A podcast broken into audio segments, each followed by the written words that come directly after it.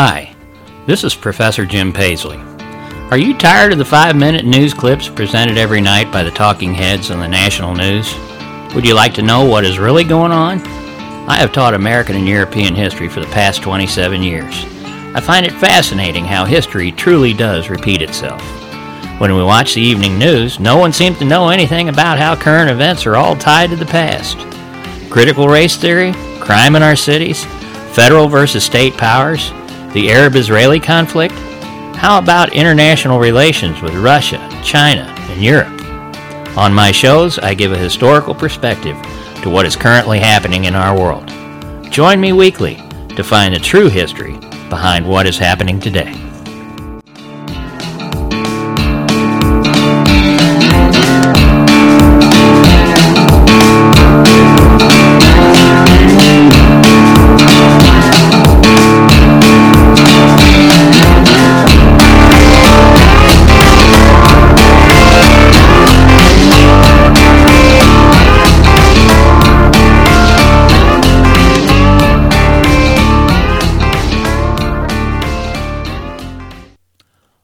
Folks, interesting topic this week.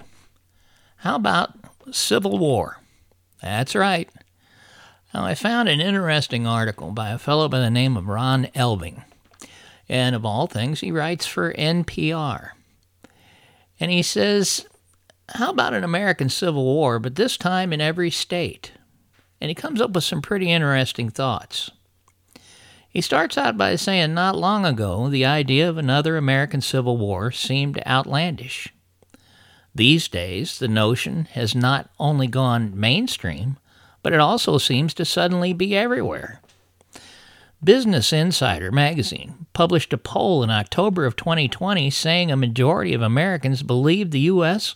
was already in the midst of a cold civil war.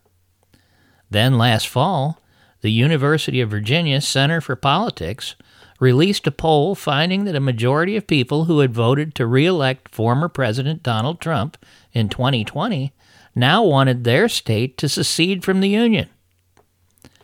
Now, this University of Virginia data also showed a stunning 41% of those who voted for Joe Biden in 2020 also said it might now be time to split the country. Now, researchers have found such downbeat assessments of America's democracy are especially prominent among the young. Last month, the Institute of Politics at Harvard's Kennedy School published a poll that found half of voting age Americans under 30 thought our democracy was in trouble or failing. A third also said they expected there to be a civil war within their lifetimes. And a quarter thought at least one state would secede. Now, this is pretty fascinating stuff to me. The more one hears this particular drumbeat, the louder it gets. Late last year, the University of Maryland and the Washington Post produced a poll saying that one third of Americans thought violence against the government was sometimes justified, a belief they found even more widely held among Republicans and independents. According to the Post, just about one American in 10 held that view in the 1990s. So things have changed, folks. Do the respondents in all these polls fully realize what these terms mean or their answers imply? I think not. What do people even mean by civil war? Think about this. The American Civil War cost the lives of at least 600,000 Americans and contributed to the deaths of many thousands more. It devastated the South economically and left most of those in the region who had been emancipated to go on to live lives of misery. Moreover, it did little to settle the constitutional issue of states' rights, a problematic point in our national conversation ever since. Now, Stephen Marche, Canadian novelist and author of The Next Civil War, Dispatches from the American Future, goes on to state the United States is coming to an end. The only question is how. Now, that pretty much tells the reader where he stands, And it's hardly coincidental that the aforementioned book was published on the first anniversary of the January 6 Capitol insurrection. Now, Marche theorizes you now have another situation like in 1860, where you have two legal statuses of people in different parts of the country, and it just can't hold. Two legal statuses? What's he talking about? Now, he says this idea of two legal statuses existed in different regions of the country, existing in different regions of the country, is nothing new. Every American is subject to two legal statuses. On the one hand, there are those laws of the United States Congress that they have the authority to pass, limited to what Article 1, Section 8 of the Constitution allows. And on the other, there are the laws passed by the states. So he's correct. We have two statuses. You're a citizen of the United States, but you're also a citizen of your state. Now, when the Supreme Court struck down the federal government's overreaching protection of abortion, that was simply federalism at work, not a revolutionary threat to federal power. In fact, as Liberty Nation legal affairs editor Scott Cosenza points out, it's only when some states wish to exert their will over how things went in other states that we got to a civil war. devolving power from the federal government and giving it back to the states is an anti Civil War measure. Now, if federalism were respected as the Founding Fathers originally outlined it, there would be almost no discontent with national policies because there would be very few national policies. There would be no far reaching executive orders, or massive debt, or spiraling, spiraling inflation, or an alphabet soup of federal agencies. Now, I did a little more research and came up with an article by David Goldman in the Associate, uh, Associated Press. And he says we already are seeing a border war within individual states passing major legislation that differs considerably from that in other places. Darrell West, Director of Governance Studies at the Brookings Institution, and William Gale, a Brookings Senior Fellow in Economic Studies, have written a pair of articles on the fraying of the American social and political fabric. They note that conflicts between entire states are not the only way civil war may emerge in our time, or even the most likely.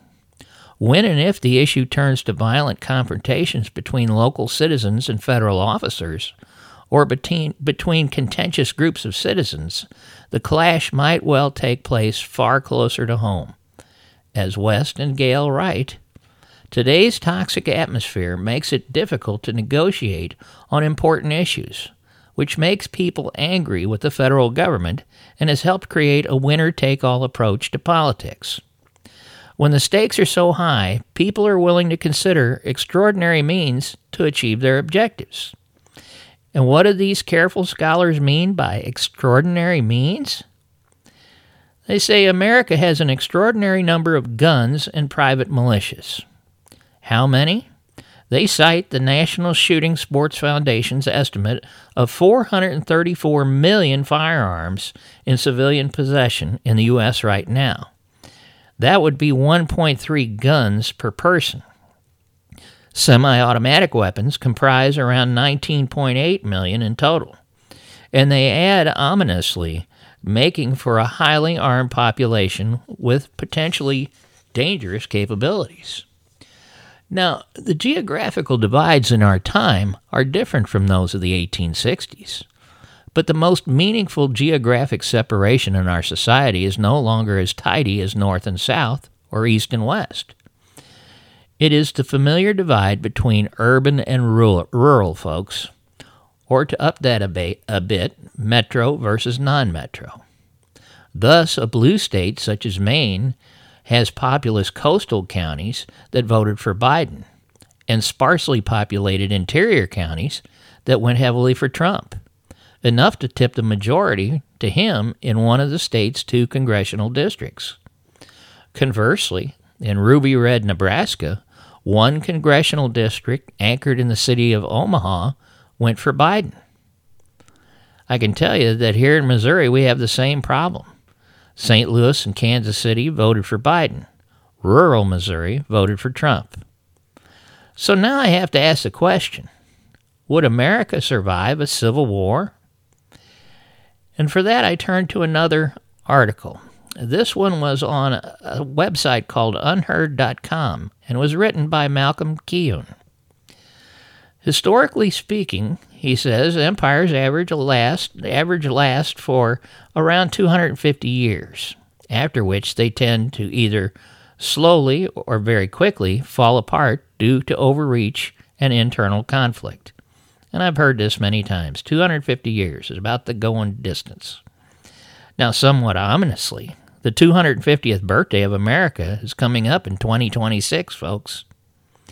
Now, 2022 is a different world than it was in 2015. Talk of insurrection, secession, civil conflict, and civil war is no longer the chatter of gullible and the mentally ill. It's entering the fringes of polite society.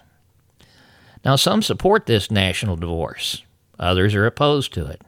Others claim they would actually prefer declare, to declare war on their wayward countrymen rather than let them go their own way unmolested. Now, this, the year 2022 has thus far been a spectacular year for signs of political decline. The U.S. has now seen all the notable horsemen of the apocalypse that historically herald strife and revolution appear. Now, what are those things? Political division among its elites, increasing loss of legitimacy in the eyes of the population, military defeat abroad, and a new and very ominous crisis in the economy. And there's no end in sight, folks. Any one of these crises, if you go back through history, was bad enough on their own. Taken together, they represent a truly serious threat to the stability of the current order. Still, the question to be answered at the end of the day is quite simple How likely is civil war or national divorce? Or a troubles scenario, really? To answer this question accurately, a few misconceptions about it being impossible have to be dealt with. Now, one of the most worrisome aspects of contemporary American political discussion is a sense one often gets that many participants are possessed by a thinly veiled bloodlust. Following a wave of destructive riots that tore through many cities in the United States last year, this turned toward open celebration of equally useless violence when it is visited on the enemy team speaks to a dangerous sort of polarization. Now, from this sort of bloodlust flows another very common assertion that a civil war, if waged on American soil, would be over very quickly and lead to a fairly effortless massacre of any insurrectionists in flyover America. Now, the idea here is that the U.S. military is so advanced and has so many tanks, gunships, bombs, and drones that the federal government is simply assured of victory and as such, a civil war is an unlikely or impossible scenario, given the dramatic imbalance of power between the state and even a numerically large, dissatisfied internal population. But, folks, this is a dangerous misconception. While the U.S. military is indeed powerful and lavishly funded, it is a military designed to fight in other countries. Now, folks, we have seen this throughout history. All you have to do is look at your history.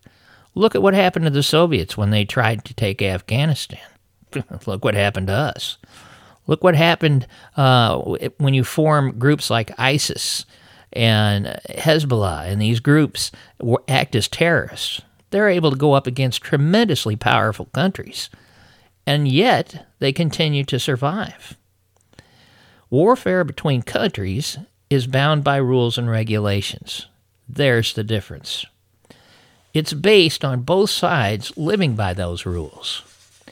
Now, this might seem a strange assertion to make, given that a country cannot just decline a war declaration from an enemy, but it holds true. There's a formal and informal understanding of who is an actual combatant and who's not. In contrast, warfare in primitive or tribal societies does not make any distinction between a civilian and a soldier. They're just enemies. Ambushing and killing a 12 year old girl getting water out of a creek is seen as normal as killing an adult warrior. This is where the European habit of calling uncivilized people savages comes from. Rather than merely being an expression of racist chauvinism, Europeans were in fact oftentimes shocked by the habit of their opponents and other peoples to not play by the rules. We were guilty of that, folks. When the British came here to fight us in the American Revolution, they expected us to line up on the field of battle and we'd exchange volleys. That was the way it was done. But not us. What did we do? We'd hide behind a rock, wait till you passed, and then shoot you in the back. We didn't have a problem on with that. And that's why they called us uncivilized. Now, in counterinsurgency warfare, this all becomes a big part of what happens. Playing by the rules in a war is a fool's game. An insurgency in America has about as much reason as the Native Americans once did to follow the rules of their enemies. They're under no compulsion to wear strobe lights to make themselves easier for the drones to hit. And that simple fact means that a counterinsurgency effort in the U.S. is almost certainly doomed to fail. Look at the Civil War. Here in America, the first one. And look what the guerrillas throughout the Midwest were able to do, people like Quantrill and Bloody Bill Anderson. They only had commanded groups of maybe 200, and yet there were 80,000 troops stationed in Missouri to try and chase those kids down. So they are effective. Now, again, in counterinsurgency warfare, guerrilla warfare, everything that makes the U.S. Armed Forces great high tech weapon platforms and immense destructive power are not just useless, but in some cases counterproductive. A tank parked outside a shopping mall in Idaho will either spend its time shooting at nothing or be at very high risk of killing innocent American civilians for the high crime of just looking suspicious. Droning American weddings like Afghan ones does very little to advance the goals of a counterinsurgency. If anything, it only makes the relatives of the dead more likely to fight. In our Civil War, martial law was declared in Missouri, and the Union forces literally declared war on the citizens. Now, the U.S. Armed Forces are also, at least in order of magnitude, too small to do the job. What? Look how big they are. Nope, folks, I'm sorry, they aren't going to have enough people. During Operation Banner, the British military deployed almost 20,000 soldiers in t- Northern Ireland to keep a lid on that territory. Now, the U.S. Armed Forces consist of about 1.3 million active duty personnel, but this is spread out over five branches Army, Marine, Navy, Air Force, Coast Guard. Now, only a small minority of military personnel are actually combat troops. And think how many are stationed overseas. We can't just pull them out of the out of their stations there and bring them back.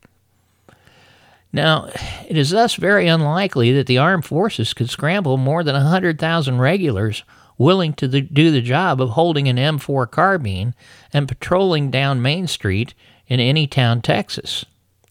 To put that in perspective, Northern Ireland is only about 2% the size of Texas, and it took 20,000 troops there.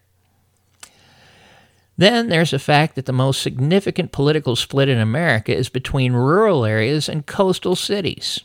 And the armed forces are reliant on the very areas it would be tasked with policing as far as recruiting soldiers. Red America is overrepresented within the armed forces, and this isn't going to change. As such, the U.S. doesn't have too few soldiers, it has potentially unreliable and the more brutality is used against unruly red states, the more these soldiers will be ordered to fight and kill their own friends and family. That is a recipe for serious mutiny and disobedience. And finally, there's an even greater elephant in the room, folks. In the case of an American drone pilot accidentally blowing up a wedding in Afghanistan, the Afghan relatives of the slain immediately had very little recourse but to join the cause to fight. And if an American drone pilot blows up an American wedding, that drone pilot and his or her family lives in the United States. Now, given the likely unreliability of some significant parts of the armed forces, and the names and addresses of the most hated butchers are unlikely to stay a secret for very long. Let's face it, Washington cannot keep secrets. Now, in Northern Ireland, for example, the Provisional IRA not only attacked soldiers, they made it a habit of assassinating the officers and the commanders and the politicians, both for revenge and a display of might. From Lord Mountbatten to a mere near miss against Margaret Thatcher herself, to a score of less well known targets, the IRA illustrates just how difficult it is to protect against an enemy that can simply choose not to wear a uniform before their enemies visit. Now, with all that said, how likely is it that there will be some sort of civil conflict in the near or mid future in the United States? Unfortunately, the correct answer here may very well be that it's not terribly unlikely. I wish it was just unlikely. What is significant about America today is not that it's nearing its 250th birthday, but rather the clear and advanced signs of sickness in the body politic. The ranks of America's military are now brooding and battered after 20 years of failed nation building, while its higher officer corps is increasingly alienated from the world of its grunts, mirroring that same cultural, economic, and social divide that is currently poisoning c- civilian life in the U.S. Folks, if a civil war were to break out, we in here, here in Missouri would be in the same mess we were during the last one. Kansas City, Columbia, and St. Louis would all side with the federal government and its forces. Martial law would be declared. Citizens would be forced to choose a side.